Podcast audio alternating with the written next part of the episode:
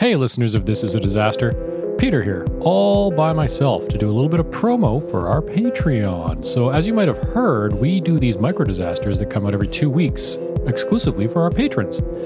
And I thought it might be kind of interesting to share one of those with you because maybe you're not sure if you want to be a patron and you're not sure if it's worth it. So, here is one of the micro disasters that I did recently, and you can judge for yourself.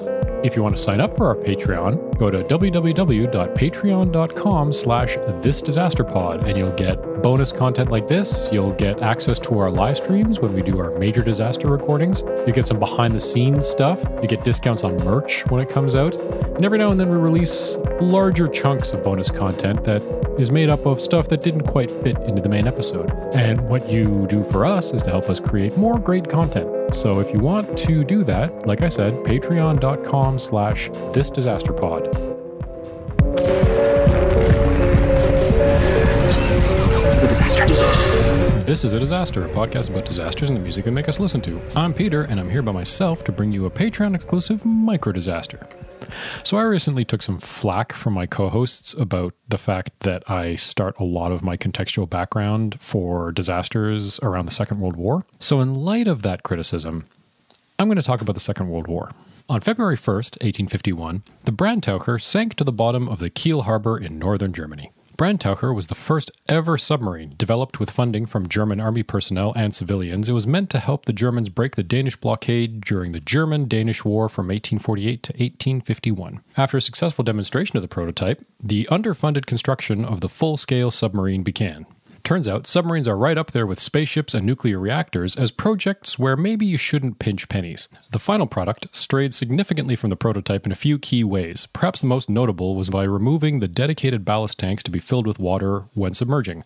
So when a submarine dives, it does so by filling tanks with water. That was the design for the Brandtaucher, but corners were cut, and instead, water was allowed to enter the main chamber where the people and controls were instead of dedicated ballast tanks. Long story short, instead of breaking the blockade, the Brandtaucher became an anchor without a boat at the bottom of the Kiel harbor until it was retrieved 30 years later and placed on display at the Naval Academy. Germany's hopes of circumventing ships on the surface didn't sink with the Brandtaucher, though.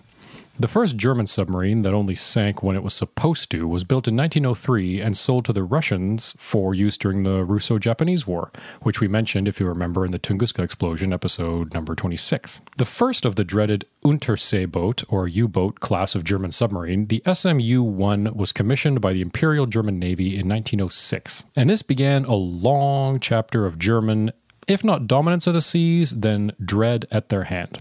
In design, U boats were much like modern submarines in their use of ballast tanks for controlling diving and surfacing, and they also had a characteristic shape, which you might be familiar with if you're familiar with U boats. They had a bow that resembled many surface faring ships, and this is in contrast to the silhouette of many modern submarines, which look more like cigars. U boats were used primarily to disrupt the war economies of Germany's foes during both world wars. For example, a pair of U boat attacks on civilian liners is famously responsible for turning the United States' attitude from one of isolationism to supporting involvement in the First World War. So, first of all, there was the RMS Lusitania, which was sunk on May 7th, 1915.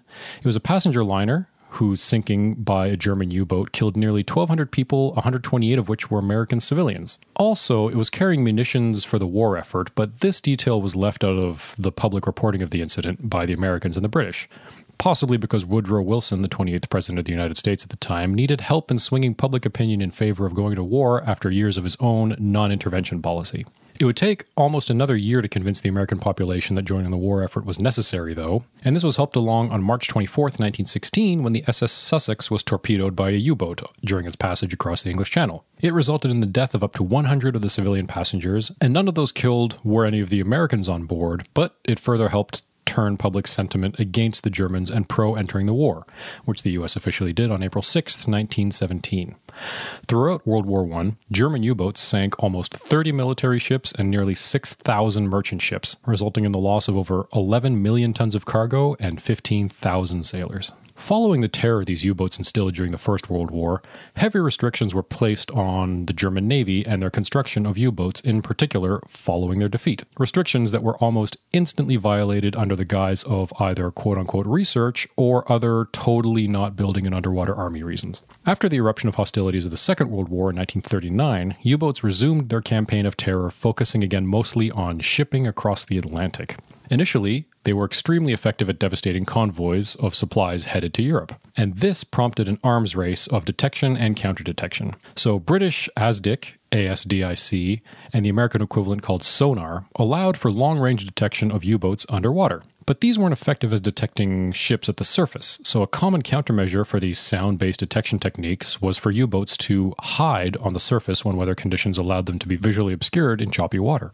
To counter this, Aircraft mounted radar was developed by the Allied forces to detect U boats and other ships when on the surface of the water. So now uh, the places where U boats can hide were getting more and more limited.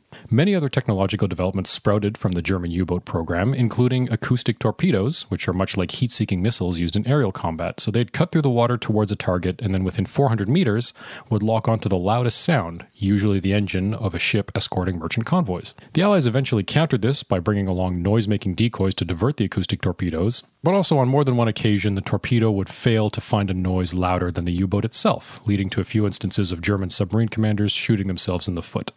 Clearly, the U boat program was a breeding ground for innovation. But the innovation didn't stop at weapons or stealth. U boats and submarines in general are tight operations, and they rely on being efficient, sleek, and light. It was common practice for submarines during World War II to store the sewage generated by their crew in septic tanks to be emptied whenever they surfaced. U boats were always able to flush their toilets directly into the sea, but they needed to be relatively close to the surface where pressures weren't as intense. But being near the surface, especially towards the end of the war with fairly sophisticated sonar and radar ready to spot you, was essentially suicide. So, through the powers of German engineering, U boats towards the end of the war were equipped with facilities that could be flushed while submerged in deep water. The mechanism allowing for sewage to be flushed in deep water was complex, involving a series of tubes and airlocks that would ultimately jettison the waste into the ocean. Just as complex was the procedure for flushing one of these toilets. So complex that each U boat had a technician specially trained in the operation of these deep sea toilets on board. During the maiden patrol of U 1206 in April of 1945, the captain, Karl Adolf Schlitt, needed to poop. Turns out everyone does it, even Nazis. Being the captain, Schlitt was confident in his ability to figure out the toilet himself.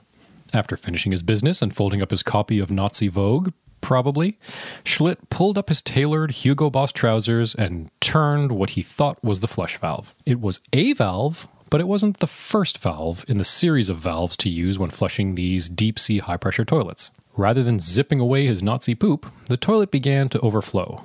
And I say overflow, but at their current depth of 60 meters or 200 feet, it was more of an unstoppable torrent. The engineer Schlitt grabbed from the hallway to help didn't know much better than himself. Before long, the water pouring in from the toilet filled the commode and spilled out into the hallway. And once it was in the hallway, it went down onto the battery banks directly below the bathroom. In turn, the batteries reacted with the salt water and began to fill the U boat with chlorine gas. I'm not going to go too much into the detail on chlorine gas, but suffice to say, you don't want to breathe it.